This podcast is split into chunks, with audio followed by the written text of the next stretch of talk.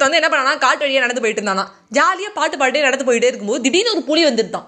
புலி துரத்த ஆரம்பிச்சிருந்தான். இவன் ஓடினானா ஓடினானா ஓடிக்கிட்டே இருந்தானா. ஓடிக்கிறார் ஓடிக்கிறார்னு ஓடினானா. வணக்கம் நண்பர்களே.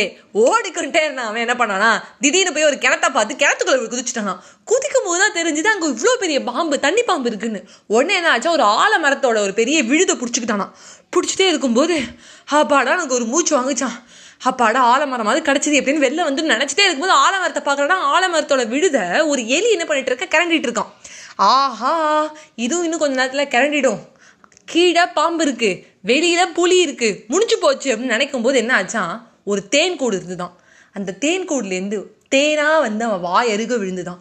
அந்த வாய் அருக அவன் விழும்போது அப்படியே அதை ருசிச்சானான் அப்படியே ஒரு கட் பண்ணால் உங்களுக்குலாம் ஒரு விஷயம் சொல்கிறேன் நண்பர்களே. இந்த ரெண்டாயிரத்தி இருபதில் கீழே பாம்பு வெளில வந்து புலி எலியை பிராண்டுச்சு. ஆனால் ரெண்டாயிரத்தி இருபத்தொன்னுங்கிறது நம்மளுக்கு கண்டிப்பாக அந்த தேன் மாதிரி இனிக்க தான் போகுது. சப்போஸ் இந்த மூணு ரெண்டாயிரத்தி இருபத்தொன்னு வந்தாலும் அதை மூணுத்தையும் நம்ம இக்னோர் பண்ணிட்டு அதாவது பிரச்சனைகளை இக்னோர் பண்ணிட்டு பாசிட்டிவிட்டியாக இருக்கிற இன்பத்தை தான் பார்க்க போகிறோம் இன்பம்ங்கிற தேனை பாருங்கள் தேன் அருகே இருக்கும். தேன் குட்டில் இருக்கும். தேனை பார்த்து கொண்டு சிரித்து கொண்டே இருங்கள் அப்படின்னு சொல்லிட்டு அட்வான்ஸ் ஹாப்பி நியூ இயரை சொல்லிட்டு உங்ககிட்ட நான் விடைபெறுகிறேன்.